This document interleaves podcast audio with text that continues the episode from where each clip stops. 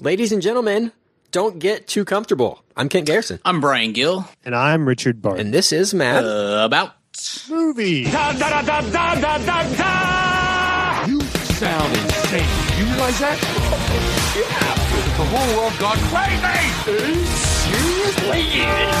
It's showtime. Mad About Movies is your go to movie podcast for all things concerning the world of cinema.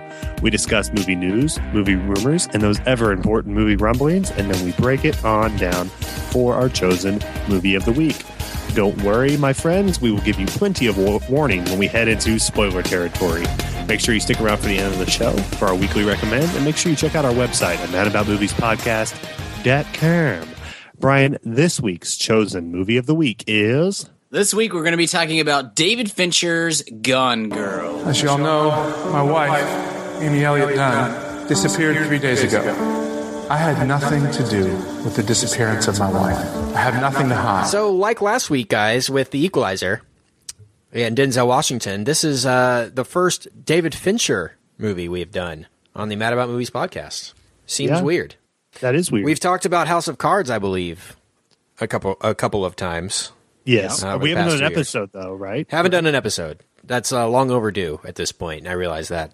You know, I, I'm, I'm, go, I'm looking at my uh, filmography here because I would love uh, to make a joke. I, you know, I like the jokes, and I want to say, Right. well, um, we did an episode on you know X bad movie, but David Fincher does not really have a bad movie. Yeah. You can't really make fun of him.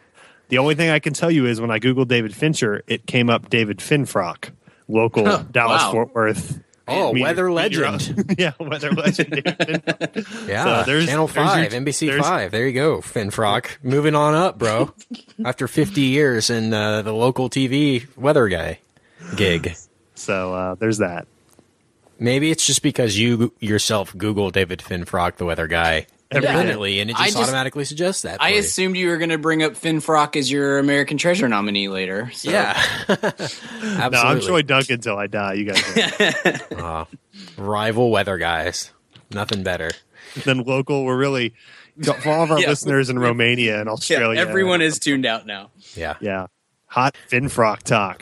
Finfrock Uh, as Brian mentioned, I'm excited about American Treasure nominees coming to the table. Uh, it is October. We do it once a month. We each bring nominees to the table to induct into our Hall of Esteemed American Treasures. And so that's coming up a little bit later. Of course, our review of Gone Girl, and of course, great, awesome, stellar weekly recommends. But before we do that, guys, let's do a little bit of movie news, rumors, and rumbling. Movie news, Yes! rumors, and rumbling. That's awesome! Let the filibustering begin.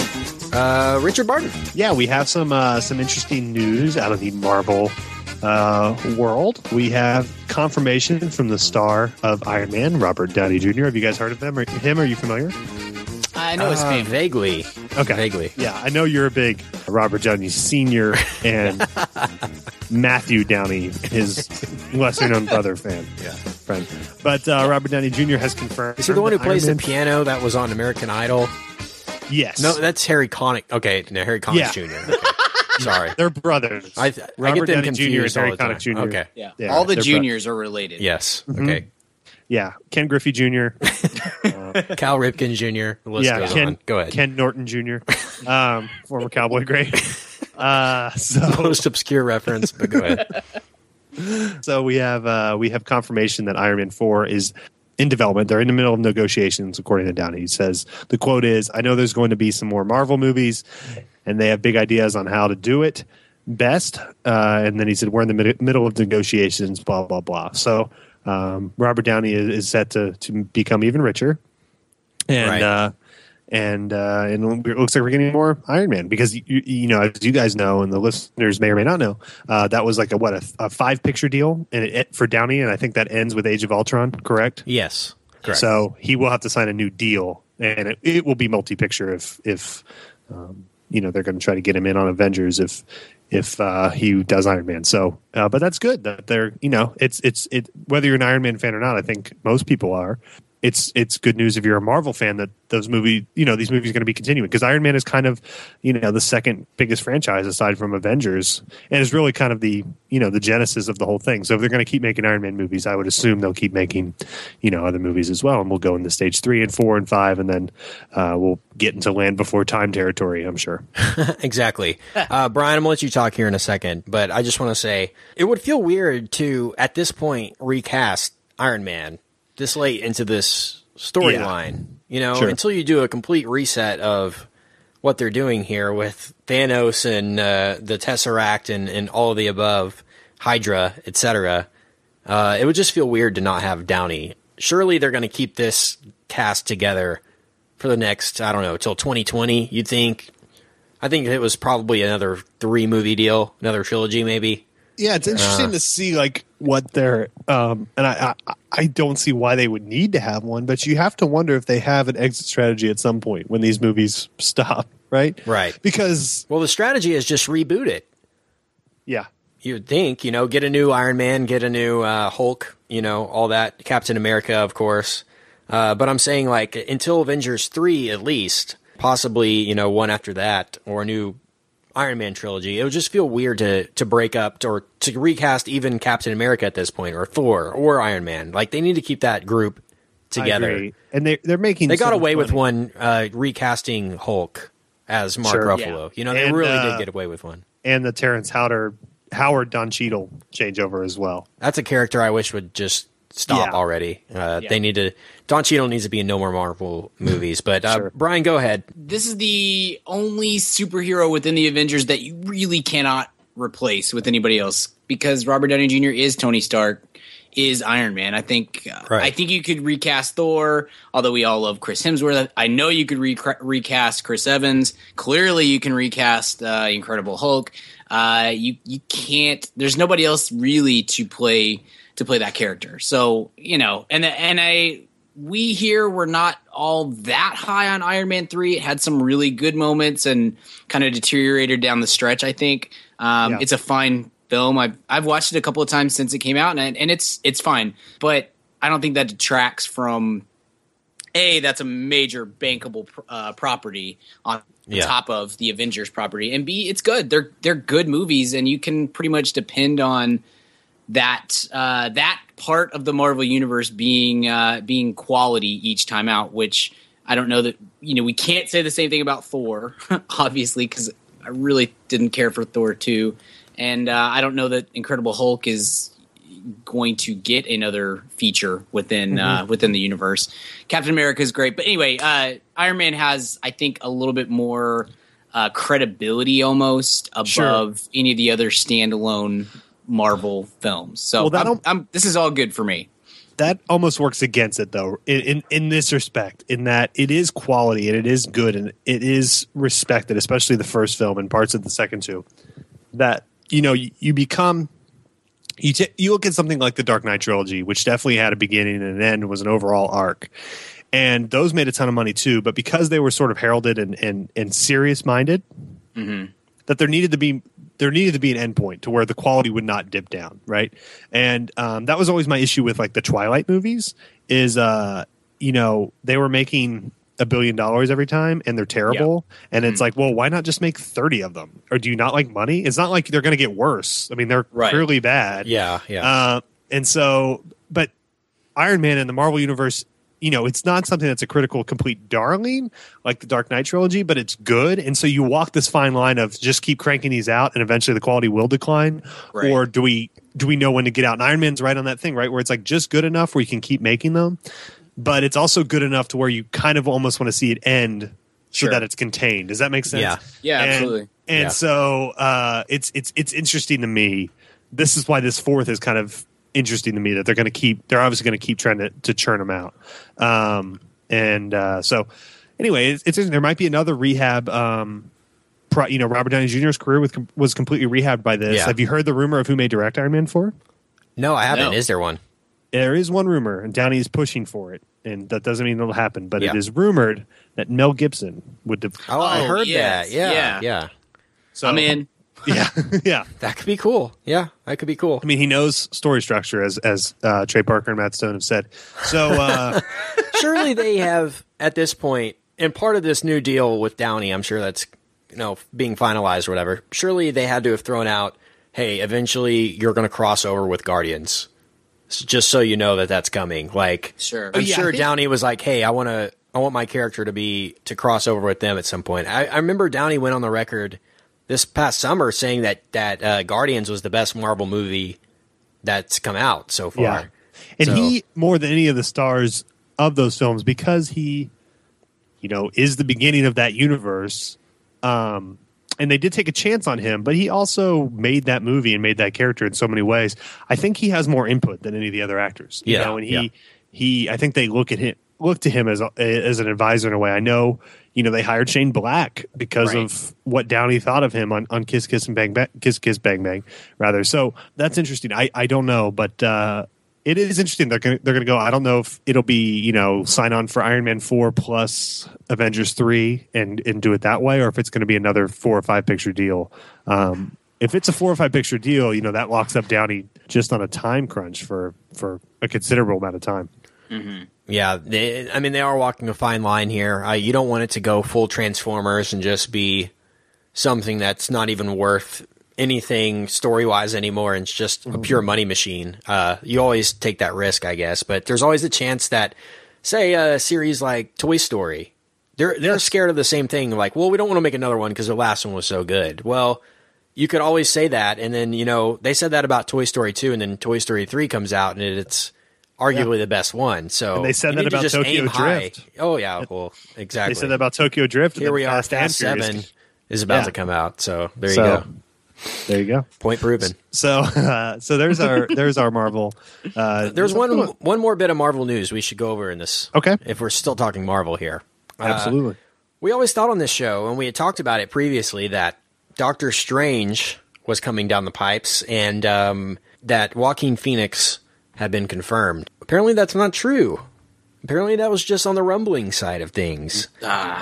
Rumblings. So you guys will be happy to find out. And uh, we talked about this gentleman uh, just a few months ago, actually, who has confirmed the role of Doctor Strange is the one Ethan Hawke. yeah. Boom. Doctor Strange. So, boom. I love what they're doing uh, casting wise with this, just because it's been such an interesting. We got it was like Joseph Gordon-Levitt, Michael Fassbender, uh, Benedict Cumberbatch, then Joaquin Phoenix, and now Ethan Jared Hawke. Leto. Like, Jared Jared, Leto. Leto. Um, any of those? Okay, yeah. Johnny Totally Depp in. was the first one. I don't like. I don't like that Way- idea. way Since beginning, that one, Well, I know, but it was one of you the know what I mean? rumors. Yeah, but Doctor I, no, I, Strange. I, I Why are you wearing a crow on your head? God. Uh, no, I think I, I like what they're doing here. I don't know what the property is going to look like, obviously, and uh, you know it could totally be a bust. But I think they're going in the right direction, casting wise. They're trying to get somebody, not just a big name, but somebody who is an interesting actor on top of that. they couldn't afford. I heard that Disney. I know, I know Disney and Marvel Marvel um, print money and are you know the most lucrative production studio in Hollywood probably, uh, but they said they just could not afford um, Johnny Depp's scarf budget because he expenses those scarves. Right. And Exactly. It's just you can't. I mean the, the the you just can't make the numbers add up. Anyway, yeah, that, no, that's true. I, I think it's a good fit. Uh, I think he's sort of on that in the same vein as those actors that we mentioned, though. Oh, totally. As far as skill set and personality wise, what he can bring to the character, I think uh, good fit. I'm excited about it. Having him Don't in this be s- universe is exciting. don't be surprised here. I'm going to go out on a limb here with a prediction. I'm not sourced. I'm not reporting anything. I'm just going out on prediction. Don't be surprised if someone else besides Joaquin Phoenix is cast as Doctor Strange. And don't be surprised if Joaquin Phoenix is still in Doctor Strange. Ah, and ano- Ah, ah. And Who maybe an adversarial role. Who do you know? I'm just saying, don't don't be surprised at that. Like him playing the villain? You mean? Maybe, or just a fun, goofy sidekick. Ah, I I go for the latter. I Yeah. prefer the latter. Actually. It's between him and Chris O'Donnell. So, Well, I don't think they could have.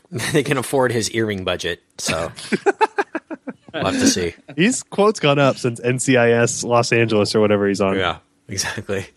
By the way, after listening back to our pod uh, last week when we talked about Charlie Cormo, Korsmo for uh, quite a while, I think I'm going to start every week just bringing a new celebrity from the Great 90s. idea. Do it. Do it just- right now. just- okay, all right. I'll start next week. So look forward to that, dear listener.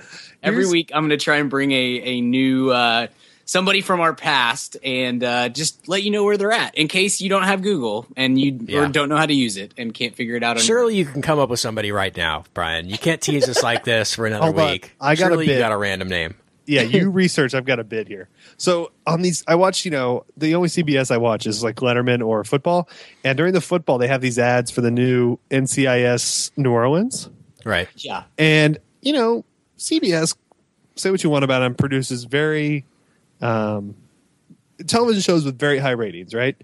But I don't think they have their their finger really on the pulse of America in, ter- in terms of who and who isn't a star, because they say things like it literally talks about you know in New Orleans there's a lot of black magic and voodoo. And only one team can bring everyone down. And then the whole screen pauses and they go, Scott Bakula. And you're like, what? Yeah. Is he is he famous still? Like, is that like you would think they were like getting like they had just gotten Clooney. George Clooney Yeah. to agree to do a you know come back to his ER roots, but it's Scott Bakula. It cracks me up every time because they make like the screen literally pauses and they just zoom in on Scott Bakula, who's fine, but I mean, ask a 19 year old kid who Scott Bakula is, and, and, you know. uh and they just zoom in on him, and just the name comes across the screen. It's it's it's hysterically funny every time. He's got to be confused by it. In, in TV related news, fellows, sort of movie TV crossover news here. We don't get a lot of this uh, a lot of the time. So, what is the big Netflix news, Brian? Bring that to us. Well, the news broke a couple of days ago that one Mr. Adam Sandler was going to be signing a contract with a a little known TV and movie provider. I don't know if you've heard of it called Netflix for a four four movie deal uh, Yeah. to take his next four movies to directly to Netflix.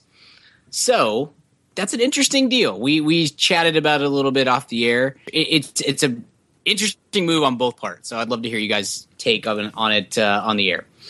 Yeah, absolutely. I think he's still going to option his best. Sounds so dumb to even talk about it. His best ideas yeah. uh, to Yeah, uh, because to Sony major has a first look deal. Yeah, Yeah, But- Sony has a first look deal. I think he seriously just has a s his own writing studio or, or office or whatever you want, and it's just him and his buddies hanging out, eating food, and coming up with random ideas for movies. I think he has a bank of a couple hundred ideas. So he's going to take what four of those Yeah. and sell it to Netflix, and I'm sure the deal is just ridiculous, hundred million dollar deal or something like that. I Uh, hope uh, I hope Netflix is ready to get into the Nick Swardson business. yeah. Well, That's you know what? future. Net- Netflix is famous for, and they fully admit this, that the reason they uh, made House of Cards was because a lot of people watch David Fincher movies and a lot of people watch Kevin Spacey movies. Yeah. And it was literally almost an algorithm that they used to make House of Cards. And, and they really like British dramas too. That was the other one. Yeah. Uh, so they, of course, made the famous British drama uh, House of Cards, remade it for the American audience, and uh, huge success, of course. But I mean, it wouldn't surprise me if this is the same thing. Well, people love Adam Sandler movies. We can't deny that. So let's get him to make some original content. A lot of their original content has been pretty, pretty impressive, though. I've been impressed with their content uh, that they've been bringing forward, and more than I I would say Amazon Studios or Hulu Originals. A lot of these people that are doing their own original stuff now that aren't TV providers. So, um, cool move. I'm I'm actually excited. I, I would actually probably watch an Adam Sandler movie on Netflix more than I would ever go to a theater and pay money anymore, or go out of my way to to watch it. I have a better chance of watching it on there than I would otherwise. So, any other thoughts on this, Richard? Yeah, I mean, like like I was saying, that you know, Sony still has that first look option, so that he still has Yeah. to bring all of his ideas to them first, I think, and then they say yay or nay, and then the ones that are nayed um, can he can then take to Netflix. I think is how it works. Sandler is, uh, you know, derided as an artist these days because uh, he makes a lot of uh, not even bad movies, just kind of lazy movies. But I don't think anyone could could hate on him for his kind of intuition as a businessman. And Yeah. you know, he's kind of leading the way here. It's not surprising because you know what? All those terrible Adam Sandler movies that have come out in the last 10 years, Yeah. they all made a lot of money, a lot of money save for a couple of them. And and uh, he he does know what he's doing there. He knows how to appeal to a certain audience and whether whether you know, you can make fun of that audience all you want, but their dollars are worth just as much as yours are.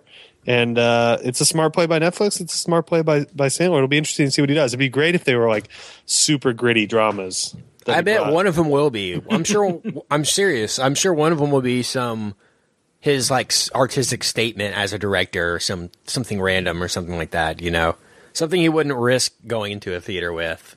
But since it's Netflix, it's like, well, I'll just do this. You know, I've already got the budget for it. Uh, but I I hope that's the case. But I guess we'll. I hope find one out. of them is a sequel to Eight Crazy Nights. That's that's what I've been holding out for. Oh, my favorite, my favorite Or just go with Hanukkah-based cartoon uh, movie. That's been Oh, that's a tough list, but I'll have to think about that. But maybe, yeah, I mean, maybe. Think about it. It's it's up there though. I will make that I'll- argument. I'll take your word for it. So, uh, without further ado, guys, let's talk American treasures.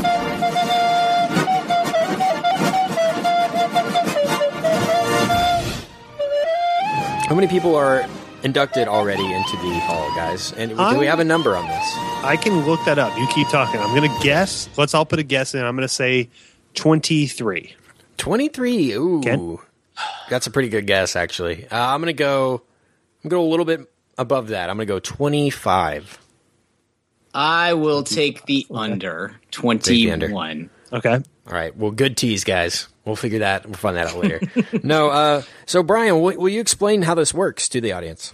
Yeah, sure. So we uh, we we started this to honor our our greatest, uh, obviously American treasures, the the performers that we feel like embody the spirit of American entertainment. You, it's very important to you to note that this this is a, a comedic. Generally speaking, we, we, we like people who uh, have a, a comedic tilt to their work. Not to say that they're not ever serious or in serious work or anything like that, but uh, comedy and, a sense of humor is very important. Their career has to be pretty good. Uh, not to say that they can't have some some bad spots here and there, but but overall, we want the resume to uh, to look pretty good. You know, they've got to have been. They have to be. For 50 years old or older, or have been in the public eye for 25 or more years. Uh, that way, we're not inducting people who are really cool for two weeks or something like that. Obviously, Melissa McCarthy would be in already. um, so we don't we don't want it to be too premature. They obviously have to be from America in order to be American treasures. But if they're from Canada or possibly some day from Mexico, we will allow them to enter the North American treasure wing of our little Hall of Honor. And possibly most importantly, they have to have a sense of humor about themselves. That's a very, very big deal to us. Very good way to explain it, Brian. I've got the number that. here. What's the number? We have, I'm going to break it down. We have three North American treasures. Uh huh. We have 10 public figure American treasures. Uh-huh. And we have 19 uh, Ooh, that was a American treasure more than I actors. And it is 32 is the overall number. So Kent wins. Wow, that's that's actually that actually kind of shocks me. Uh, Yeah. But hopefully we get more tonight. Just to remind the listener, you can find uh, the list of all of our AT American treasures on our website. Uh, the whole list is there. I, I haven't looked at it in a in a little while. Can't the the photos that you've got for the website are awesome. Like it's uh, I love looks like a this. Hall of This is Fame, right? fantastic. It really does. I'm super impressed by this. Uh, who's, your, who's, one. who's your favorite American treasure? Let's go around in a circle Gosh, and just how do you, how no. do you even pick? yeah. How do you Uh, pick? It's it's impressive list. It's a 32 way tie for me. I, I, yeah. I can tell you who my least favorite is, and that's Bruce Willis. I'm a little. I kind of wish we could take that one back. I'm not going to lie. yeah, I'm kind of with you on that, but you know, you can't do that. We we voted know. on we've, it, guys. we've sent him the vest, Yep. but uh, Yep. you know, Oh, we we're should not going to invite him to any of the functions. So we should talk about what these all these American treasures receive. They get a denim vest. yeah. great. A lot of Hall of Fames have jackets or things like Yeah. that. We give them what's more American than a denim vest with just a big picture of Teddy Roosevelt on the back. Yeah, Exactly. And the inside uh, of the vest is an American flag. yeah, it's got a American flag lining. Yeah. Exactly. Greatness. I guess we'll start off with you, Richard. Okay. Who do you want to bring to the table this week? Got two options. I'm going to let you guys choose by profession. I have Okay. a public figure option and I have an actor option. I'm gonna go public figure. I always enjoy the public figure option. Bri- Brian? Uh, I have an actor. Okay, so I'll go public so, figure. Yeah, go public figure. This is someone that has been in their chosen industry for quite some time. Okay. Uh, they, they fulfill the uh, the qualification that they've been in it 20, 25 years. They definitely fulfill the age qualification. They're um, late 50s, early 60s. Um, they're someone that is a wonderful professional at their chosen profession, but also shows. I mean, when you think of a sense of humor about oneself, you you probably think of this person considering what their career is and what they do. I'm going to nominate American Treasure Brian Williams. Yes. Hmm. He's on my list, Richard. He's on my list. Our own personal American treasure list that we keep in our pockets at all times, Yeah. just for emergency. Yeah. It's written on the Uh, back yeah. of a constitution, rolled up. Nicolas Cage stole. So Brian Williams of NBC News Yes. fame. He's hosted Saturday Night Live. Has He's- he? Has yes. I must have missed that one. He's it was very good on there too. He has he's the best Thirty Rock cameo ever in my opinion. You'll get there, Ken. I know you're flying your way through it. He makes several cameos. My favorite is he's dating uh, Jack Donaghy is dating a CNBC reporter, and he goes to visit her in her newsroom. And they're talking, and uh, all of a sudden, Brian Williams comes out of nowhere with a small Nerf football and says, "Like CNBC sucks, nightly news rules, nightly news rules," and he spikes the football and just runs off. Yeah. and uh, that's the moment I fell in love with uh, with Brian Williams. Bri- So- Brian. Yeah, you get no no issue from me. Uh, I he's that cameo on Thirty Rock is amazing. Yeah. he was always a great guest on Conan when Conan was at NBC. His bits on Fallon, which Mm-hmm. Yeah, where he raps. yeah, which are not him, but the the sense of humor he has about that is tremendous. Like those are some of the best episodes that Fallon has done. Is uh, is when Brian Williams has been on. He's phenomenal. He, I think, he is the embodiment of what an American, a public figure, American treasure is. So, And most importantly, hot daughter. right. I would say uh, I would say yes if I had a vote, but of course, two out of three have voted yes, so that means he is inducted into the public figure wing of American Treasures. The second, or actually the third, um, news-related public figure uh, that has been inducted, uh, behind one Uncle Tony Kornheiser, also in the news business, and uh, the one Sir James Carville, Yes. uh, also public figure, American Treasure. And snake treasure as well. Yeah and the Snake Hall of Fame. Yeah, absolutely. Maybe debate the active or public eye for 25 years, but I'm, I'm jogging my memory, and that seems He's- about right. but he's, He's born in- 50. So, Yeah, he's 50. So he, Oh, yeah, he's, over 50. it's it's 25 years in the public eye or over 50, and he is 55 years old. Ah, Yeah. where was Brian Williams born? He was born in Ridgewood, New Jersey, Ah, wouldn't have guessed that. and he no college degree, which is impressive for Ooh, him and Matt Lauer are both. Neither of them have a college degree, and they are literally the faces of news on that network for the last Yeah. 25 years. So that's kind of cool. so Or at least probably the last 15 congratulations. Brian. Your Williams. vest is in the mail. Your vest has been shipped. okay, Brian, who do you got? Yeah, this uh, this is a an actor, a writer, a director. He is one of the great names in the history of comedy. He still makes appearances from time to time, and he's just ridiculously funny. I would say he's had a very large impact on my own sense of humor throughout uh, catching up with his movies. He, I, I kind of feel like this is one that speaks for itself, so I'll just throw it out there. American Treasure, Mel Brooks. Ooh, I wasn't sure if you're going to go Mel or Albert. I, that's from not a bad, yeah, not a bad uh, suggestion for a later date. Yeah, wow! I didn't have Mel Brooks on my list.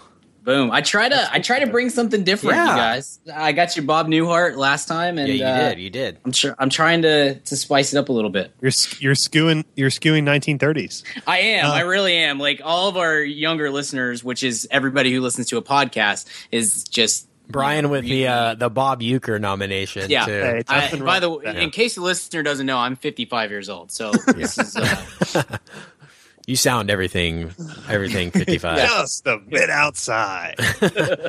So yeah, interesting, interesting um, nomination. I must admit.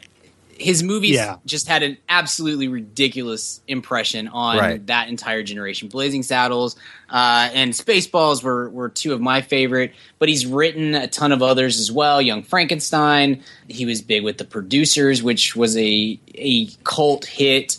He did Get Smart on TV. He's done a lot of incredible work over the years, and he uh, he's been on Conan a bunch this last Yeah. year because he and Conan are are, are kind of tight. He's still as sharp as they. I mean, he's just so funny. Still Him and Carl day. Reiner both are Yes, hysterical yes. still.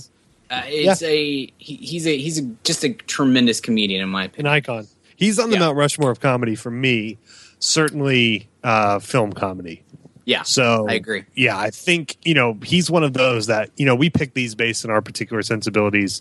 Sure. I think Mel Brooks would be one that would be if if America voted on American Treasures and not just us, the panel. Uh, Right. Mel Brooks would would certainly make it. I think more than a lot of people that are in our current. But guess what? You know we we've been given the So we've it's given uh, the Mel authority. Brooks, Brett Ratner, and the two Farrelly brothers. Well, Is only Peter Farrelly or No, I was I was? I was foreshadowing a little bit because I know we're going to talk Tyler Perry later, but I mean obviously that as well. yeah, good good point. Just one Farrelly, I, I think a Farrelly and a half. Yeah, I was like, does one- Bobby get in? Only Peter or no? like, which is the better That'd be a really we haven't bit. ever had that talk. I don't It'd be a really funny bit to be like, "Who are your favorite film directors?" Well, I love I love Peter, but I, I don't care for Bobby. yeah, Yeah. like Ethan I'm a Coen's great. Ethan Joel Coen, yeah. Coen sucks. I hate that guy. No, uh, that is a good bit though. That's one we'll continue. he just rides the coattails. That you're right, Brian. That one speaks for itself. I can't make an argument uh, against that at all. American Treasure, Mel Brooks. Does he go in the public figure wing? Maybe. No, I think Uh, he goes in. he's act- an I think he- actor. Yeah. Okay. yeah. I think you throw him an He's- actor. Good question though. Yeah, that one could that could go either way. So I just wanted to Yeah. clarify. No, that's good. I, I think we put him in as an actor. He's he's he's has enough credits as an actor uh, where we can throw him in there. Okay, this one might be controversial, but I'm going to bring it to the table anyway. This is an actor. Okay. He has been around for a long, long time, easily uh, 25 years. One of the faces of American cinema for a period of time, as far as uh, dramatic work goes. He has appeared in comedies. He has uh, stayed relevant uh, over the years. That's for sure. Uh, not just in film, but also in television and sports. Believe it or not, actually. This one I think speaks for itself too. And correct me if I'm wrong. American Treasure, Jack Nicholson. Wow, I was thinking about that one too. I was thinking about that one. It's almost so obvious Yeah, that it's interesting. Yeah, I mean, he's done certainly com- comedy well. Um, he's so he's not he's not somebody that doesn't have a sense of humor about himself, but he's so oddly private that Yeah. you don't know officially if he does. But I like to assume he does. And honestly, even though he's a Laker fan, I like anybody that goes to NBA games. I'm a right. big Like that's a bit now, isn't it? Just Yeah. him going with his sunglasses Oh, yeah. on and sitting on the like Yeah, with basically hot, on the bench. some hot nineteen it's year old. become a bit. He doesn't go to see, watch the games anymore. Like he he has no idea what's going on half the time. I guarantee you. He's just there to go. I like it when he gets into it with refs because, Yes. as, as you guys know, the first thing I would do if I came into a lot of money and fame would be bu- to buy courtside NBA tickets. Literally, before feeding my my you know wife and family, I would I would buy NBA tickets first, Yeah. courtside, and so I have an, a, a odd odd respect and affinity for that. Um, a lot of great comedic work, obviously a ton of great dramatic work and just an interesting life. You know, he thought his mother was his sister, and which is definitely super American. I don't know. I think, yeah, I think I'm with you on that, Ken. I'm going to go. It's so obvious that I almost want to be contrarian and say he doesn't fit some certain qualification. Yeah. But I mean, he's Jack. I mean, he's he's, you know, people who have been on Saturday Night Live, eighty percent of them have have done a Jack impression. That's Right. icon. That's being icon. The Yeah. definition of being That's iconic true. to me. And That's so a good point. Uh, yeah, I'm gonna go. I'm gonna affirm. And Brian, your your vote means nothing, but we'd love to hear your thoughts. Yeah, Brian. Yeah, I think you're right. That's a compelling argument. Um, so I'll, I'll give you my vote, but mostly because he was in anger management with Adam Sandler, which is the height of comedy. I remember being excited for that movie. I Like, was too, and Super very bummed. disappointed. Yeah, super bummed when it was terrible, but I remember being honestly pretty jacked up for these Yeah, two worlds yeah. to collide. Yeah, I was too. I was too. Hmm. yeah, he's got he he's got my vote. If for no other reason than the uh, like you, Richard. That was a great uh, great point. He is an American icon, and that that Yeah. speaks volumes to to this list. And the the NBA bit always cracks me up because it's so fun to hate the Lakers. Sometimes it's really fun right now, but you can't hate Jack. You have to like Yeah. respect the crap out of him for being And there honestly- and doing what he does. He's not a Denzel fan, right? Denzel shows up at the at the Lakers Spurs game for the Western Conference Final. Right. Jack, Jack's there for you know uh, the New Orleans Pelicans in December. Yeah. Right. Jack's normally there, and Right. that's kind of awesome. and you get the impression that uh, with Jack, like we we have heard rumors that his memory is is slipping and he's not as sharp as he used to be. You get the impression that he could tell you every single member of the Lakers roster in 1996. Yeah. So I like that. I like that. There you go. I'm looking forward to some sort of party pick with like him and Nick Young and Iggy Azalea just hammered after some game. Yeah, Because what else is there to do with the Lakers this year? that's right. Sure. Uh, so that's my nominee. Uh, I uh, so is he in? Richard, that was a yes Yeah. from you. Brian too as well. Yes. Yeah, Yep. I'm I'm totally in. Yeah, that's fine. It might take us a while, honestly. There are a lot of nominees that are so obvious that, like, we just haven't even brought him up. Sometimes we just like to stir the pot a little bit with the nominees, Yeah. but uh, I think Jack is one that just it's so inevitable it needed to be done. Uh, Sure, I was I was thinking about that earlier. I was I was shocked he wasn't on the list. I went through it earlier. yeah. So yeah, cool. Not on well, the list. congra- congratulations, class of October 2014. Yep. Your You your officially vest is on the way, by the way, Jack. Uh, The We'd like induction to see it at a ceremony will Lakers be game. great. Yeah. yes, it will. the vesting ceremony is that what you said? Yeah, I said Jack the is- the induction ceremony, but vesting ceremony sounds Yeah, like I like vesting. that. But Jack is totally going to hit on Allison Williams, so we need to make keep this separate. All right, and on that note, let's talk David Fincher's Gone Girl. yeah. Nick Dunne, you're probably the most hated man in America right now. Did you kill your wife, Nick? So I guess we could start off with general David Fincher thoughts, fellas. Uh, I want to save likes, dislikes uh, for a little bit later, and of course spoilers for a little bit later in this I review. I think it's going to be hard. I think we'll probably go just a warning to the listener, and we'll give you a heads up. We're probably going to go to spoiler territory tory earlier than we normally would. Right? right? That's fair. yeah, sure. Yeah. There's just not a lot to talk about this. Yeah, exactly. I didn't Without write a review for this because I was like, I don't know even how to write a Yeah. three sentence summary without completely ruining the whole thing. So So that bodes uh, well for this podcast. yeah, yeah, it- We'll give you a couple minutes here on Fincher, and then we'll probably go into spoiler territory right after that. So go go go see the movie though. It's it's certainly interesting. So can go- continue. Sure, I'm I sorry. would suggest seeing this one before listening to our review. If you don't do that in the past, uh, if you do it ever, this time is one of those types. Yeah. Fincher's interesting. Uh, we, I, I think we talked on the air when we came on here about he doesn't really have a lot to his name that's bad, or that you can say that it's technically bad. I think his movies rank more of list of preference than I do uh, which ones are better than the other ones. They range Uh, from A plus to B. it's like it's Wes Anderson in the past uh, Yeah. since you know late '90s. Every movie's almost you almost know what you're gonna get every time, uh, but it's just what which one are you personally taken to more than the others? Uh, if I was to rank, I would probably still say that Zodiac is my favorite. Okay.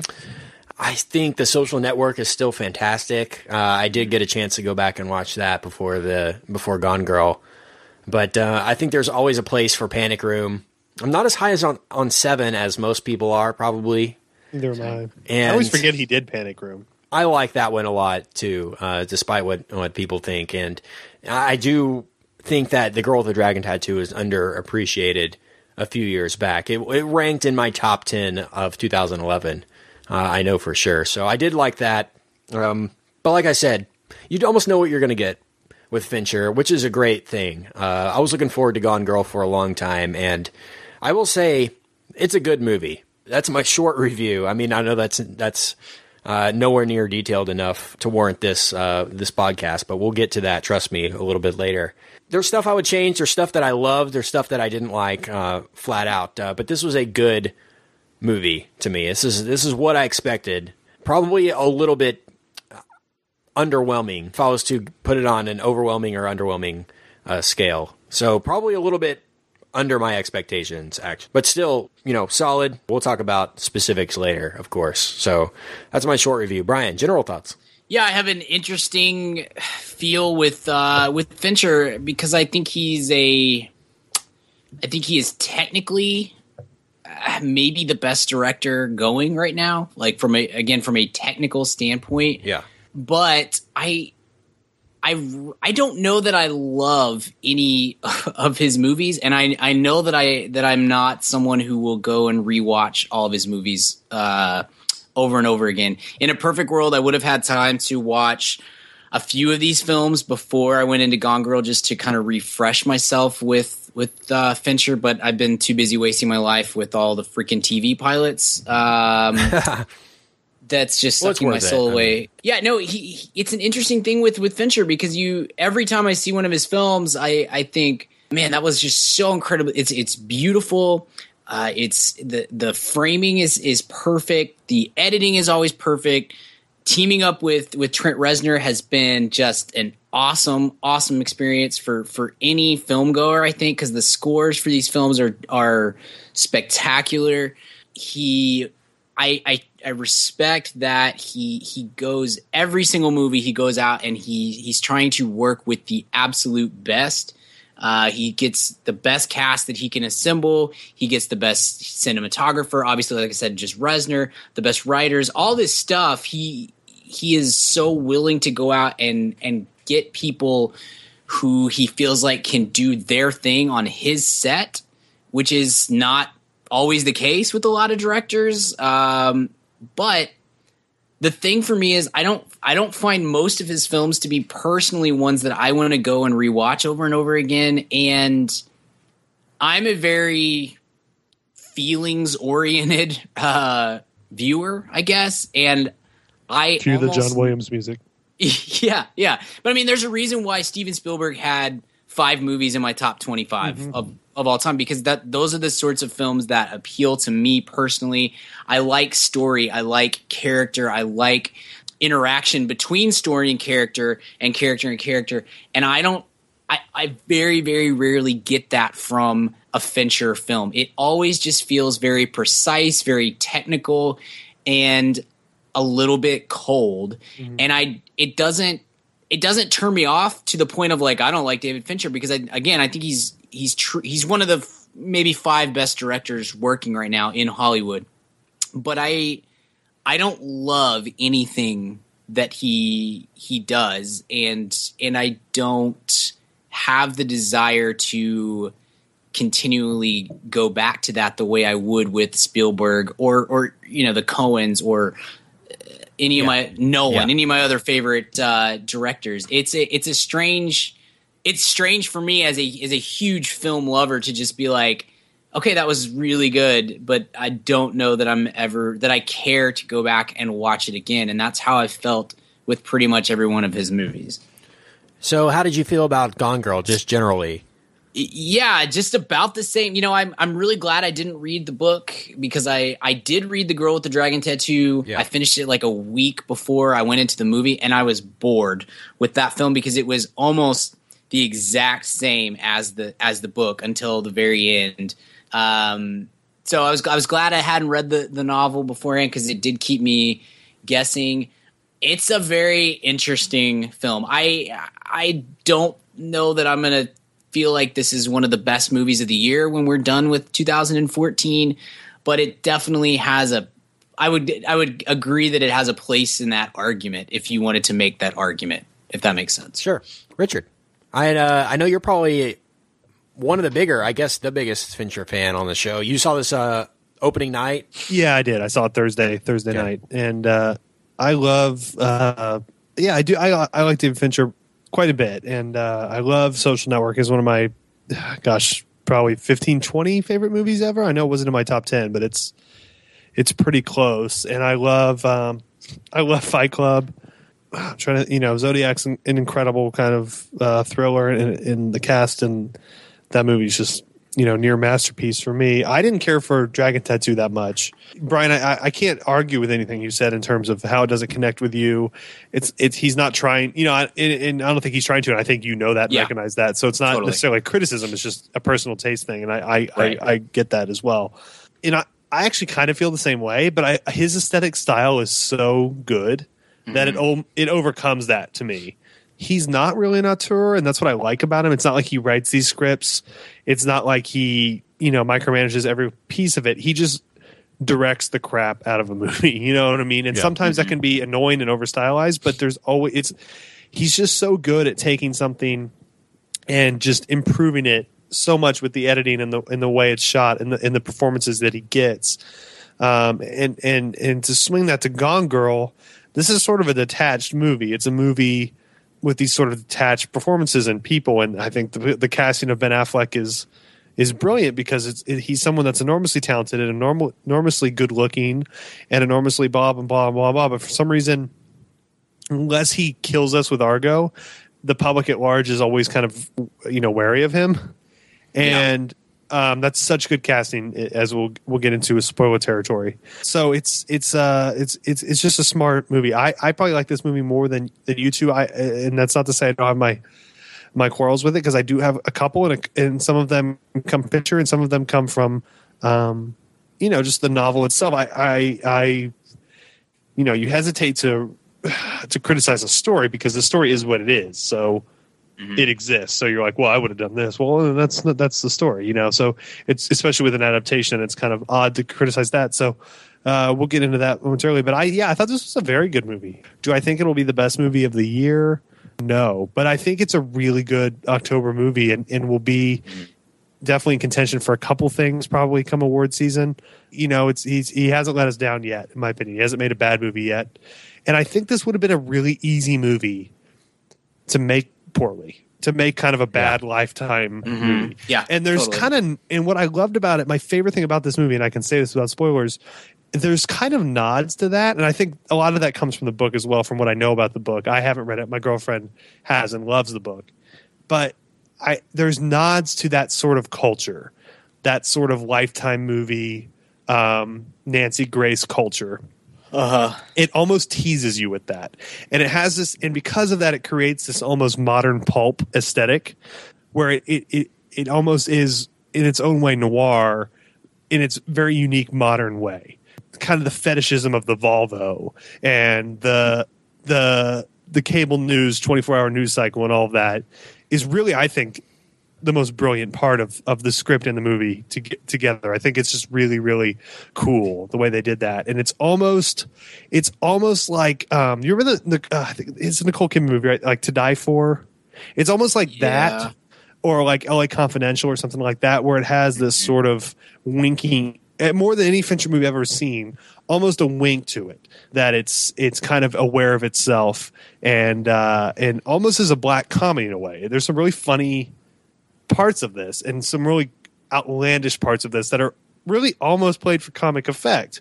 And then there's some over serious parts as well. And that's I think where Fincher kicks himself is sometimes he he focuses way too much on this sort of morose um, thing. But I've gone on now for 17 minutes, so I'll shut up. But uh, there were some things I really loved about this, and overall, I think it was a, a, very good movie. Sure. Well, let's head into spoiler territory right now. So go out and see Gone Girl. Come back and listen to it. Uh, if you have seen the movie, uh, please feel free to stay tuned for the rest of this conversation. I'm glad you mentioned, Three people talking. or else it's just us. That's right. uh, no, I'm glad you mentioned Lifetime. I, I guess maybe I should have read the book. Maybe if I had read the book, uh, you probably know more about this, Richard, uh, since you know someone who has uh, read the book.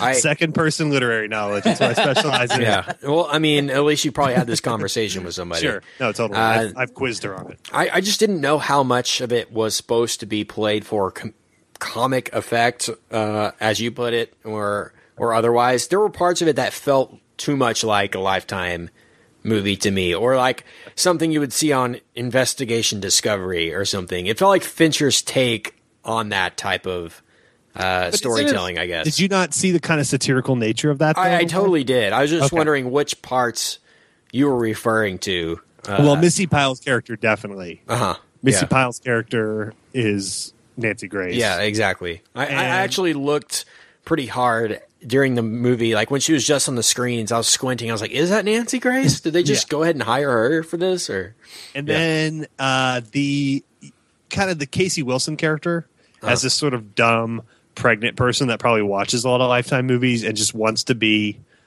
uh, a hero and a, f- a famous person for it is is uh, was also kind of lifetimey to me. You know, I was her best friend, so on and so forth. And then the way we find out later that she's been exploited. Uh, yeah, I thought those were kind of really clever, uh, a clever satire on that, on that um, kind of murder porn yeah, uh, culture. And I think to me, maybe he wasn't overt enough with that, but the times he did it, I thought were really effective and, and something that really, you know, new territory for a movie. That that that that culture kind of being satirized, satirized in a really smart, um, you know, big tentpole fall movie uh, was kind of I thought cool and the, and the coolest part of that movie. Let's go to likes and dislikes. I guess we'll start off with likes. Well, one of the first things I noticed here was uh, David Fincher always has a signature way of doing his opening credits. It's usually one of the more memorable parts of his movies when he chooses to do with that. I noticed in this movie just really nothing. I think maybe his statement was, "I'm not going to do anything for this." Uh, it was the most plain opening credits I, sequence I've seen, probably uh, from what he did. Not really a big musical cue from Reznor there. Usually there has been, in the, at least in the past few movies he's done with uh, Trent Reznor scoring them. But uh, yeah, that's the first thing I noticed was just really generic opening credits, and I think that's uh, on purpose, like I said. But it did feel like this movie could have been, and this is sort of what I was referring to, Richard. This could have been a 10 episode HBO series. It would have been really cool, directed by David Fincher. You know what I'm saying? Sure. Yeah. It just had Yeah. that feel to it, and, and that's that's fine because uh, you know we all love True Detective and, and stuff like that uh, this past year. But um, I, I'm glad to see Fincher do stuff like that. That's uh, that sort of has that modern like that's what's winning right now is is that this this felt like a Breaking Bad or something. Uh, the wife or the the uh, Amy character felt like uh, Anna Gunn in in Breaking Bad at times. And that's a compliment to her because Anna Gunn is spectacular Sure. in Breaking Bad. But um, yeah, this is a very well acted movie. I will say that. That's one thing about Fincher is that he demands perfection Yeah. Uh, from his actors and, and from everybody involved, but mainly his actors. He's known to do, you know, 99 takes on a scene if he has to, but very, I'm very complimentary to the acting in this. And I just wanted to comment on that. What stuck out to you, Brian? Uh, yeah, the, the cast is fantastic. Uh, he not just who he cast, but the way that they they come through. Uh, to me, he's he's very similar to like a Cameron Crowe, even though their directorial approaches are completely different. He's somebody who tends to get the absolute best out of somebody, maybe to the point of like they'll never be able to get that out of themselves again. Um, I think that could definitely be the case with Neil Patrick Harris and Tyler Perry, who is really, really good in this movie. And surprisingly, um, that completely caught me off guard. But I think Tanner Affleck, Bolt. yeah, yeah, that's a. I mean, he was great at it. He was Yeah. great at it. Uh, Affleck and Pike are really strong, and I'm sure we'll talk about them more. Kim Dickens is a really, really good character actor, and I, I'm almost disappointed because her role was was a little too small uh, for my personal taste. Because she's so good, and this is like this was an opportunity for her to really show off, and man, she she came through uh, in the in the moments that she had. I liked, and again, we are in spoiler territory. I really hated the reveal of the fact that Amy Dunne was alive so early. Like I felt like it was a it really took me out of the movie for a few minutes. I hated it in the moment, but as that stretched out and we got more with that character and her, you know, the other side of her life and stuff like that, it was a gen- it was a stroke of genius to pull it out as early as it. And I know that's in the book and in the script and all that sort of thing, but I thought the way that he did it uh, it was shocking in the the best sense of of the word. Yeah. I think that's exactly what he was going for, and he hit it so hard. Uh, and and I think in like I said, in the moment I wasn't thrilled with that, but in in retrospect, as the film went on, I was like, oh man, that was that's a genius genius way to Yeah. do it. And I'm gonna this like I said, the score is fantastic, and the social network score is one of the great is one of the best scores of the last I don't know, 10 or 20 years easily. I don't know that this is, and Kent, you're much more of a, a, a score expert Mm-hmm. than I am, but I don't know that this is as good as the social networks is as a standalone, but for the film, it it's I think it might be better. And it Yeah. because it it's And that, that's why I used the word cues earlier. Yeah. I mean, it had there's several cues in the social network where it's seriously no talking and just Uh-huh. camera work and music. There's very Yeah. little stuff like that in here. But Yeah. uh, the stuff that they do, that Reznor does do, that's it's very effective. It- uh, it's- it's, it's- setting the tone at least. totally it's perfect for this film and then the last thing i'll say for for things that i really liked and this is gonna i think this is gonna be a strange one given my uh known hatred for all things horror and gory and and stuff like that the scene in which she cuts uh neil patrick harris's neck and and uh i mean which is just a is a horrifying sequence of events that's a perfect scene. The way that it is shot and framed, and the score behind it, and the way the the this almost all the sound drops out completely. Yeah. I was. I mean, it, it, like I said, it's a it's a terrible, terrible thing to look upon, but he did that in such a magnificent way that I like couldn't take my eyes off of it, which normally I would in that setting. I hate that sort of stuff. I would not have been able to look at it, but it was shot so perfectly. Uh, I was really, I was really blown away by that random thirty second sequence that should have made me want to puke and you know not watch the film anymore. But uh, I was very impressed by that. Right, Richard. What stuck out to you? Well, I, I, I talked a little bit earlier about I, I really like the kind of pulp culture uh, satire uh, in the movie a lot, and uh, I am definitely that's my sweet spot. Like I love that kind of stuff. So other people may not notice it, and if they did notice it, they probably don't care about it. And I'm a nerd, and I'm like I think that's really kind of fun and cool.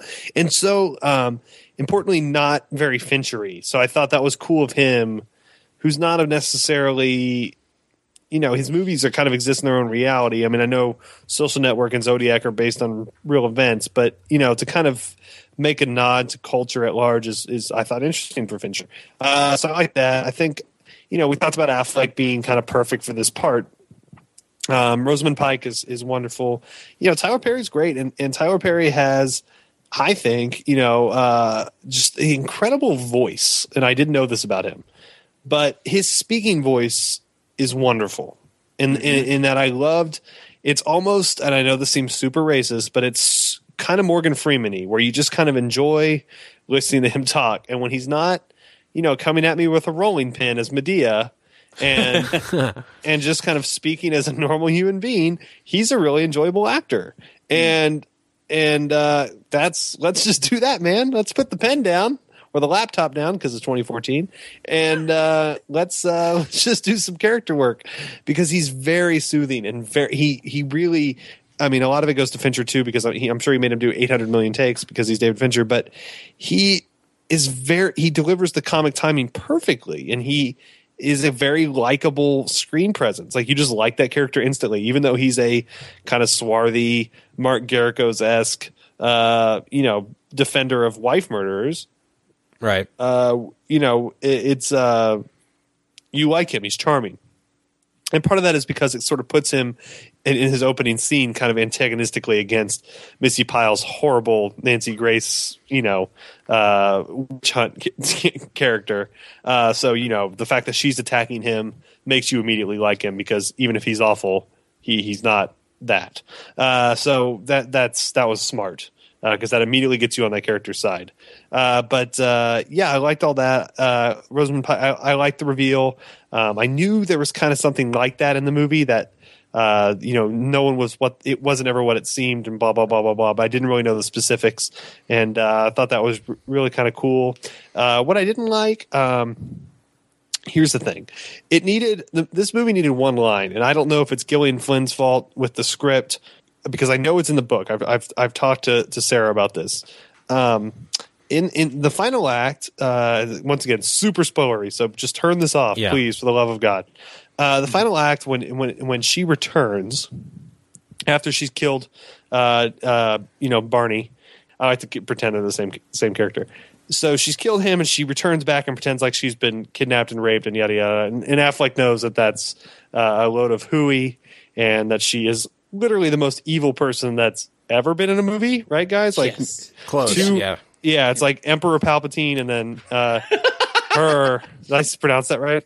Yeah, way to go, buddy. Thank you. Thanks. You know, it's uh, just incarnation of evil, and uh, and when she returns, you're just like, dude, run, run away. Do not stay with this woman. Why are you staying with her? So the movie does a good job of he doesn't stay for her for any sort of romantic allegiance or anything like that, but he does stay with her out of kind of a, a fear. But the movie needed this line, and this is in the book. Is uh, Amy says to to Nick, you know, you can't leave because if you leave, I will kill you and I will get away with it because I know how to do that. And then he stays, right? It makes sense that he would stay Yeah. because he's trapped.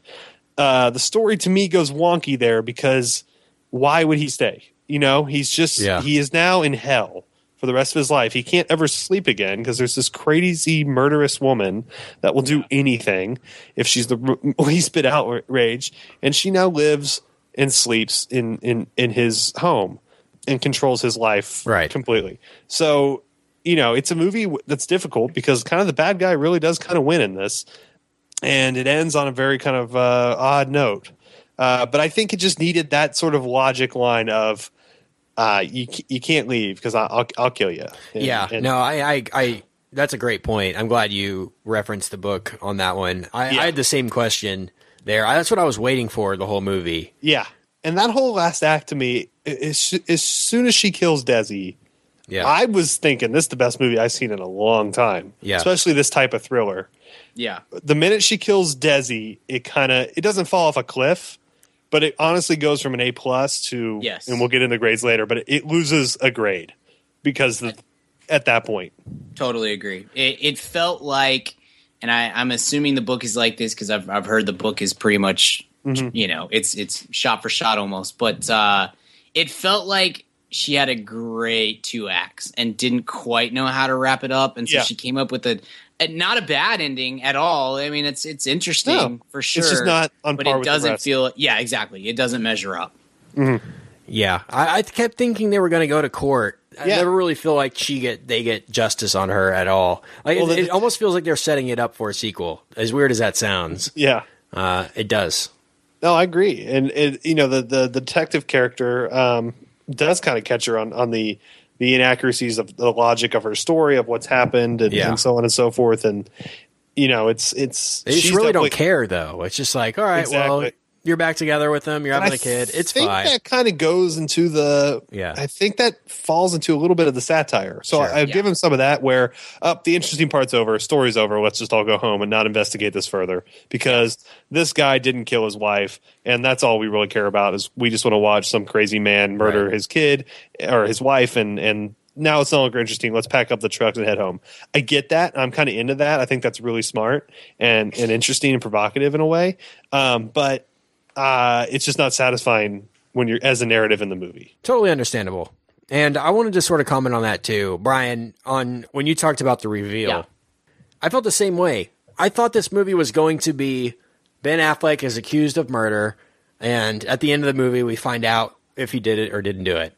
We find that out uh, midway through the movie, Yeah. and it shocked me too. But I, I gotta say, the sequence of the reveal, or I call it the spill, where she sort of, uh, Amy Dunne sort of spills her guts on everything, or we Mm-hmm. find out how this was whole, this whole thing was accomplished, is some of the best Fincher I've ever seen. Yeah. like it's just him going ham on this movie. Like I was really impressed with that stuff. That was vintage Fincher, like Yeah. narration, great B-roll cinematography, just a very well constructed Fincher scene. The best best one I've seen since, you know, Zuckerberg creates the Facemash uh, at Harvard while the Mm-hmm. Yeah. party's going on. Remember that scene? Similar, similar, Very similar, In but pacing, um, you expect those from Fincher, but this was Sure. among his best work. Uh, Totally just that sequence alone was worth the price of admission, honestly. But really cool. the movie could have ended there and it'd be like, all right, good job, Fincher. Yeah. You've, Yeah. you've done yeah, it again. well, you and, know, and but- I had that that Yeah. feeling for a second. I was like, I wait a second. I thought this movie was pretty long, and this is coming way faster than I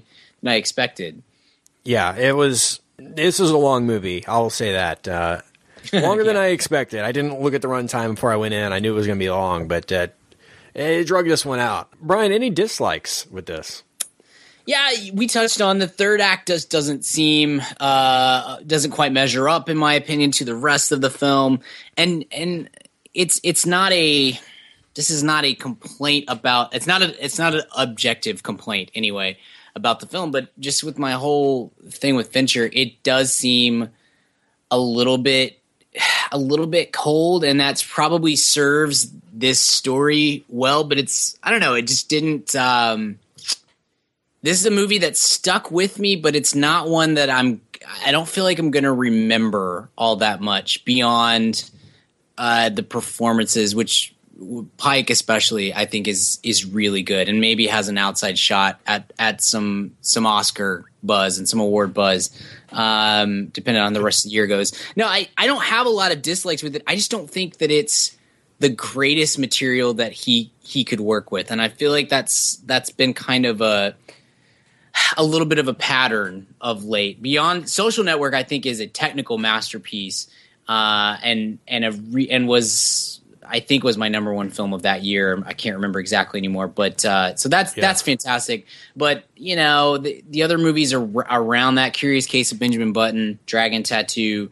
Uh, these are films that I don't feel like have the greatest material with which to work, and so that's a little bit of a uh, just a little bit of a disappointment that he's not doing maybe a little bit more than what Definitely hitting the bestseller table at, at Barnes and Noble. he is, and and that's that's something that's very interesting about him. You look at his credits, and most of his stuff is an is an adaptation, which is not Yeah, a bad it, thing. He does it all. right. Yeah, he just straight Yeah. up directs, which I like Yeah. about him because It- he's not yeah, Tarantino and he's not Wes Exactly. Anderson in that one. Exactly. So he knows what he's doing and he, he knows what he does well and he does that, which I, I greatly appreciate. But it's uh you know, we, we talked about Denzel last year not stretching himself, and I don't think that it that the Fincher case is is, you know, anywhere close to to the Denzel case, you know, but it's it's an interesting argument to make that he, he Panic Room I think is an original film and then Seven and the Game I think are original, but Fight Club's not, Zodiac isn't, Social Network isn't, Girl Dragon Tattoo, and now and now Gone Girl. So that's it. I don't know. It's, that's just an interesting Yeah. thing. I would I would like to see him work with great material again, the way he did with with Social Network and uh, you know Fight Yeah. Club and Zodiac and stuff. He is doing a. His next project is a ten part HBO series, I think. Actually, uh, And that- it's called Utopia, and- every episode is being written Yes. by Gillian Flynn, who wrote this movie and novel of Gone Yeah. Girl. So and I, I I'm really stoked about that because I think he is a he's a director. He would be on my short list for just about any miniseries sort of or event television or whatever because I think he's a guy that can absolutely tell a story really well over 8 or 10 episodes. And that's, you know, that's not something that every Hollywood film director can do. He's one that I think that the medium he fits the medium quite well. So I'm really excited about about that. Um, Yeah. Those two House of Cards episode he did are, are yeah, great. so that that's- show's really good, but those are so much better than the rest. I don't know. I like the Joel Schumacher episodes. If you Those aren't specific, no, those are good too. Not enough nipple, but for, that's Joel's critique, not mine. yeah. but No, uh, Fincher is he's somebody that uh, it should be noted that he's he passed up on Star Wars Episode Seven. That's come out in the past few weeks. That he was offered it, but turned it down. So that that makes that, sense. that could have been interesting. Just it- it just could be interesting. interesting. As far as we're can't- if we're talking about, he should maybe stretch a little bit and do. Right. I Trent think he could totally do Star Wars. Uh, Yeah. but I I think he could make a Star Wars film. I don't think that he could make. I don't think that he could do Star Wars with Disney slash right, uh, yeah. Lucasfilm. Like I don't. or I, or first one back. He could do a standalone. That would be pretty sweet. I bet. yeah, I think if you gave him a hundred million dollars and just said, "Hey, go make a Star Wars movie," he could totally do that. But I don't think Disney and Lucasfilm are turning over that kind of power to anybody, even even a David Fincher. You know, everything Sure. has to fit is going to have to fit within that universe, and I don't. I don't feel like that's something that is a skill set for him. Sure. And he also passed on this Steve Jobs biopic for Sony that uh, it was supposed to be him and Christian Bale as Steve Jobs. Uh, passed on that too, so that was another project that was upcoming for him. Um, I think the Uto- Utopia thing is really the only thing he's got coming down the pipes. But uh, I'm always inter- always interested to see uh, Fincher's work, and Yeah. and I agree that with the general consensus here is that I don't think in ten years we're going to go back and say, man, you know what, Gone Girl was Fincher's masterwork. You know, I just it just doesn't have that feeling like maybe the Social Network had, and you can go as far as saying even Fight Club has that uh, that feeling around it, but. Uh, this And just Zodiac have it. too. I mean, Zodiac, Zodiac, is- Social yeah, Network, and, well. and Fight Club are. That's a pretty solid uh, triple play there, you know. But I feel uh, like Zo- yeah. no nobody talked about Zodiac when it came out. I, I just, I don't think anybody did either. It didn't make any money. it made no either. money. Yeah, But I've Um, seen a ton of Fincher related lists this week because of Gone Girl, and I think every single one I saw. I don't know that I saw Zodiac listed any lower than third yeah. on any of the If we're lists, you know? talking, I mean, what he does with Gone Girl, as far as leaving it open ended, I think Mm-hmm. Zodiac does a spectacular job of leaving it open ended. yeah, Uh, I I think that movie just climaxes in the very last moment of it. You know, uh, that's just that's a fantastic movie as well. But as far as Gone Girl goes, um, do we want to talk more about the plot specifically, or Sure. I mean, I mean, it's interesting in that um, first off, Rosamund Pike is is wonderful, yeah, she and is. it's one of those performances that I don't know if she'll ever work again. Really? because that's true. Yeah, everyone forever that saw this is going to hate her in everything ever. She's so Yeah. good. Um, there's someone else like that. I'm trying to think. There's a male performance like that in the last few years, and it's actually turned out to be true. Like they can't get work because they were so hateable and good, and and uh, and uh, I think that's too bad. I mean, I, I hope I'm wrong, and I probably will be wrong, but I just I just wouldn't be surprised if you know if she it's going to be tough for her to do. Um, you know, like a Nancy Meyers movie next or something, because you'll just won't Right. trust her at all. she she's she's wonderful and great. Um, but we should talk about, I guess, Gillian Flynn a little bit. I mean, she's a novelist that she wrote the screenplay, and and it's not perfect, but there, it's a pretty good screenplay. Especially, I you know, we talked about Kent that that scene, um, the reveal scene that that Amy is, uh, you know, a sociopath and not yeah, not that's actually gone perfectly written. it's really well written. It's a really really well written scene, and uh, and and Fincher deserves a ton of credit for shooting the crap out of it, and Rosamund Pike deserves uh, credit for acting the crap out of it. But that's pretty good source material. That's really good. It'll be interesting Yeah. to see with Utopia or other things that she writes. This is kind of a cool female screenwriter, um, much like uh, oh gosh, now I'm forgetting their name. I feel like an idiot. The who's the the woman that does uh, Zero Dark Thirty? Was married to James Cameron. Bigelow. Kathryn Bigelow. She's a director. Yeah. Yeah. I know, but I just mean she. You know, it's cool to see women. I'm not trying to go on some uh, insanely feminist rant or anything, but it is cool to see women do something that's kind of against type and and, and interesting. And, and you know that that isn't uh, that isn't. Uh, and this is sounds super sexist just to use this as a thing, but it's been you know for so long. Uh, it's not women's fault, but it, you know they've only been allowed to make you know the Devil Wears Prada or or something like that. You know, they've only been allowed to make uh, Sleepless in Seattle or some Nora Ephron movie. Um, it's it's cool that to see a, a female writer um, of, of something that's normally a very male domain really succeed and do well. I think with a script is I think interesting and cool and and and and, and fun. Much like Kathryn Bigelow with as a as a action movie director is is really neat. Yeah. Did Yeah. you hear that? That Tyler Perry literally had no idea who David Fincher was. Yeah. yes. I just, I just thought that was funny. I, I don't know if we had ever talked about that on the show uh, in weeks past, but he kind of lucked out on that one. yeah. It's like, yeah, that sounds pretty good. I'll do that. You know, just David Fincher movie, no big deal. Um, Yeah. I, I just saw this that uh, these other actresses who were rumored to get the Amy Dunne part was uh, Reese Witherspoon, Charlize Theron, Natalie Portman, Emily Blunt, Rooney Mara, Olivia Wilde, Abbie Cornish, and Julianne Hough. All, all gosh, could have been those. Yikes. Julianne Hough. I could have seen Charlie Theron in that role. That would have been Yeah. pretty good.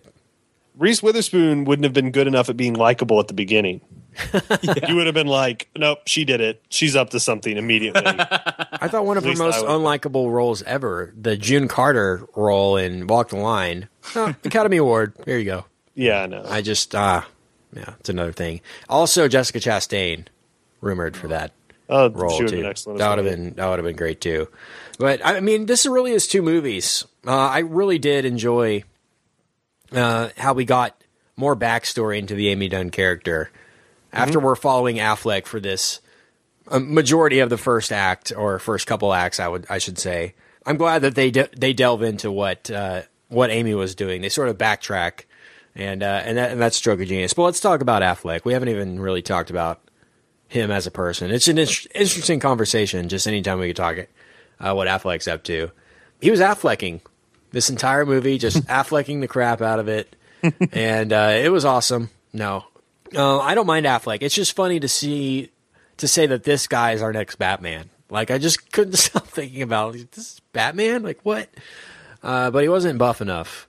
Nearly. He's gonna have to put on some put on some veins if he wants to be that Batman. But we'll, we'll Laurent find out. Landry style. But what did you guys think of, of Affleck? Obviously, he's somebody that we've come to know and love over the past few years. When he, he got pretty pretty big with Argo, uh, won Best Picture as a director a couple years ago, so that's a big deal. But uh, what do you guys think about him in this? I mean, I like Affleck, and I'm glad that he's who he is and that he's on the scene. And I like him. I like him making good movies. I just don't want him to be Batman. Is that? Yeah. I don't know. Uh, but he was really good in this, and I think, uh, I think he's perfectly cast.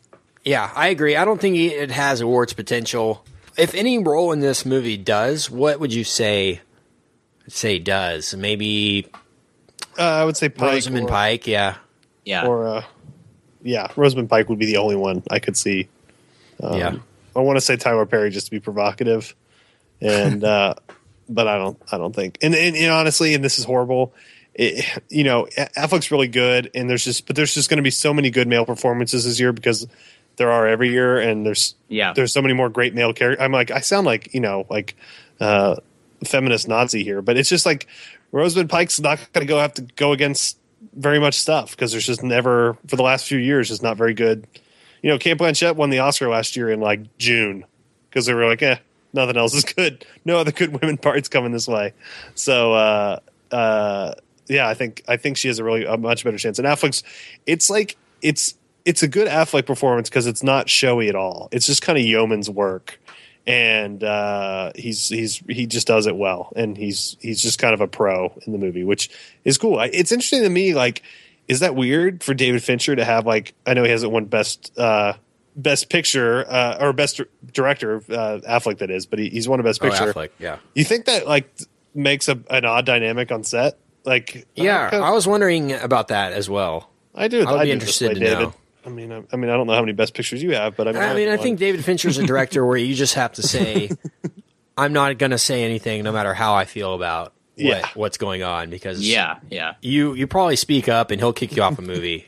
Like, Yeah. Yeah. he, he just seems like that type of, of director. And okay, we're on take 98 and it's the exact same, but not really. They're a little different. You just can't tell, you know, type of guy. yeah, You just got to kind of have to trust him. And I, I, I just wonder how different their movie making styles are too. That's a good point. Um, so I guess we can move on to grades, guys. Unless y'all have any other general Gone Girl thoughts. I'm ready to grade you.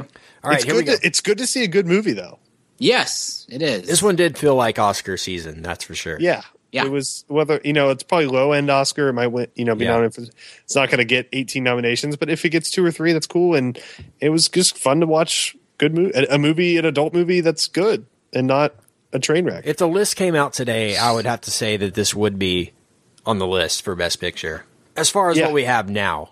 Yeah. Sure. I Oh, totally. I still think um, at this point, as we're talking, you know, second week of October, I would say Boyhood's probably still would be Mm-hmm. the favorite at this point.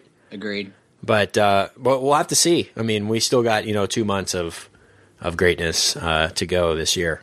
So let's go to grades. I will give this a solid A minus.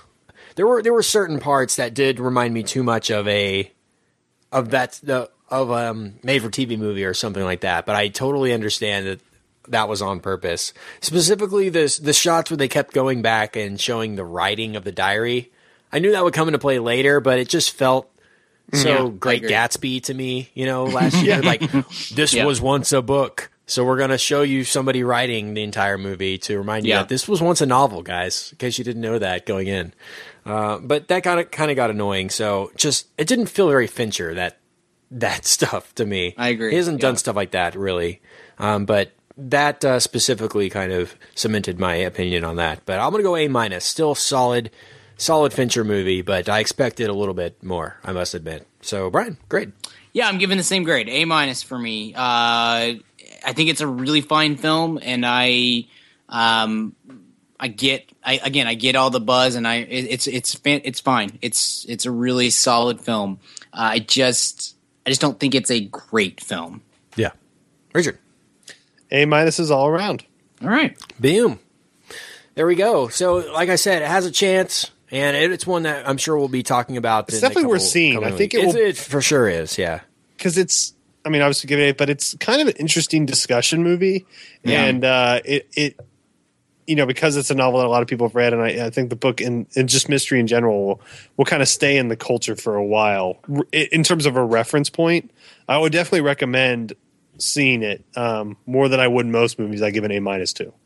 Yeah. I mean, if we weren't already over an hour into this podcast, we would talk. We could talk more. But like I said, it's one that I'm sure will come up again later this year, uh, in some best of lists or and stuff like that. I'm sure. So Yeah. looking forward to talking more about this movie in the future.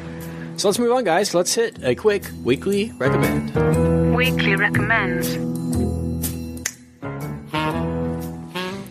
So we talked a little bit about Netflix earlier and how they're bringing Adam Sandler on board for original content. Well, I want to recommend this week an original documentary from the Netflix people. Uh, it's called Print the Legend, and it's a documentary about the 3D printing industry, which is sort of this up and coming. Um, I don't know breakthrough in uh, in technology where you know the it, it basically uh, dissects like the take home 3D printer market, uh, the one that you can you can buy and put on your desk, and, and how this is going to change the world, and how maybe you know sort of like Steve Jobs had the had the idea to put you know everyone's going to have a computer on their desk someday. People like you're crazy. But uh, and, and this is people saying eh, one day you're all going to have 3D printers on your desk, uh, and it just it talks about the inception of the idea and uh, and you know follows a few different uh, innovators around. Really interesting documentary, and it's on the forefront of technology right now. I mean, like I said, it's a it's an industry that's um, being predicted to be pretty big in the next 10, 20 years. So uh, you know, imagine buying a pair of Nikes on on the internet and then having them print off like on your desk and being able to wear them like an hour later. They're pretty cool stuff that they're coming up with. So, uh, cool documentary. Like I said, it's a Netflix original. Print the Legend is my recommend. Uh, Very Richard, go ahead. Yeah, um, I know you guys think I'm going to do Property Brothers on Netflix, but I'm not. uh, no, there's a book out today. I haven't uh, read it all the way through it. I've kind of flipped through it and things like that. But I, I'm going to recommend it because uh, this guy is uh, he may make it into the American Treasure Hall of Fame one of these days. Um, he is uh, someone who current American Treasure Uncle Tony has has called the uh, quintessential American sports writer. And if you like sports in, in any way, you're probably familiar with with Mr. Bob Ryan and uh, Bob Ryan's uh, memoir Of Boston about- Globe fame. of Boston Globe fame, There you go. and ESPN fame as well. And Right. it's just an incredible, uh, especially basketball and baseball being his two specialties. Uh, just a great writer, a, a really interesting. He's you know. Uh, uh, he's a francophile, lives in you know France part of the year, speaks fluent French. Like one of those random people that just is really smart at a lot of different things and happens to enjoy sports. Um, but just one of the best. You know, when you when I think sports writer, I think you kind of picture Bob Ryan. He kind of is right out of Central Casting, like with his look and the way he talks, Yeah. and and uh, and he's great. And anyway, he has a memoir about his life um, covering sports out today, and and I love Bob Ryan, and I think he's just an absolute uh, classic, uh, American classic, and, and hopefully American treasure, probably one of these days. And it's called Scribe. Um, it's out today, and if you have an interest in in in sports or really just kind of the cover of culture. Like Bob Ryan's the writer I would recommend non-sports writer likers to read. Yeah. Uh, Yeah, because yeah. his passion um, he, he he could really there's people like that there's political reporters and and news writers and reporters that really they happen to be assigned their subject when they came into the business, and and that's what they do. But uh, Bob Ryan would probably be an incredible political writer. He'd probably be an incredible movie reviewer, and Sure. and he's just one of those people, you know. Um, and so uh, his, his life and in, in covering some really great, you know, Boston is you know Larry Bird and Tom Brady and and these kind of huge national figures, um, but he covered them on a local level um, and uh, that's that's interesting to me. So I I, I recommend sell buy this book, even if you're not going to read it, buy it because Bob Ryan's awesome, and uh, you'll be the better for it. Yeah, I would recommend Dan Le Batard if we're talking classic American sports writers. His but- novels or his nonfiction stuff? Yeah, his his novels. I call them novellas, actually. Yeah, Um, I'm a but- Frank Isola guy, but whatever. Oh man, sports writer humor. We're awesome. Not a niche, not a niche market at all. Comedy aimed at sports writers. Uh, Total crickets from our. Yeah. yeah, I'm staring up at my Kevin Blackistone poster right now. Brian, go ahead. Uh, I'll give you two very quickly, uh, just to keep in in with the uh, sports theme. Thirty for thirty started back up tonight with a story based on, not based on, a documentary about Henry Hill, who was the uh, the guy Ray Liotta in the God in uh, the Godfather, Goodfellas. Goodfellas. Yep. Sorry, uh, stumbled over that one. Uh, Ray Liotta's character in Goodfellas fixed a bunch of Boston College basketball games back in the seventies. It's really cool. I haven't watched the movie, obviously, but this the uh, the story is really interesting. And Thirty for Thirty is always totally gold, even though most of what happens on ESPN is crap these days. Uh, Thirty for Thirty is pretty solid. Uh, and I also want to free Simmons. yeah, free Simmons, free Simmons. Um, I also want to recommend a an album that I've been streaming on Spotify. Thanks, Kent, for recommending Spotify Boom. because, as I said earlier, I'm 55. Yeah, side I don't know how to recommend. use- Everyone get Spotify. Yeah, Get Spotify. What, Boom. did you go with the free plan or did you pay? or- Yeah, I haven't paid anything yet. I just I had had a couple days where I was actually like in the office with my computer, which doesn't happen just a whole lot. I'm usually kind of moving around constantly. Uh, so I s- set it up on my computer and uh, and listened to a little bit of uh, a, a band called Delta Spirit, which is super white people indie rock music. Uh, that uh, I, I their last album was spectacular. Just a really really good album, and I've one of my favorites. I've listened to it more than just about anything else over the last couple years. Uh, the new one is called Into the Wide. It just came out last month. This is the first time that I listened to it. Was uh, through uh, through Spotify last week and it's really strong. Um, it doesn't quite have the same pep, I guess, that uh, the last album had. It's a little bit more of a somber affair overall, but the the ballady stuff is really good. So uh, check out Delta Spirit and uh, their new album Into the Wide, and and if you like that, definitely go back and look at some of their past albums and uh, and check that stuff out as well. Really good stuff. Yeah, I was a big fan of the self-titled, the last one they did. Yeah, man, that's Good a stuff. great album. This one was really good too, though. I I dug it. yeah, I, I uh, like it as well. It's different, but it's Yeah, uh, it is. It's it's good. We used I used to play the crap out of uh, Delta Spirit on the radio show. That's right. I remember Uh, that. Yeah, they've so- recently moved to Texas, and I think Oh, that yeah? kind of comes through a little bit in Midland. this this new album. So yeah, they're they're actually rubberneckers now. it's it's weird. Uh, So okay, cool. Those are your rec- recommends. Those are both both solid. Uh, I will recommend the um, thirty on thirty for thirty. They released a short about the Herschel Walker trade. Oh, Uh, and they released that today as well. I haven't got a chance to watch it too, but I'm Very excited to to look that up. Uh, right when we get off this show. So on that note, Brian, where can I find your work online? you can find me on Twitter at bgill12, and you can find my writing at canbabiesdrinkredbull.com. Richard, where can we find you? You can find me on Twitter at Richard Barden or at MontrealExpos.com.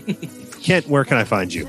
You can uh, find me on Twitter at Kent Garrison, and you can find our show online at madaboutmoviespodcast.com. Find all of our episodes on our website, and uh, find our weekly recommends on there and American Treasures on there as well. And on that note, guys, until next time, we will see you at the cinema. Goodbye.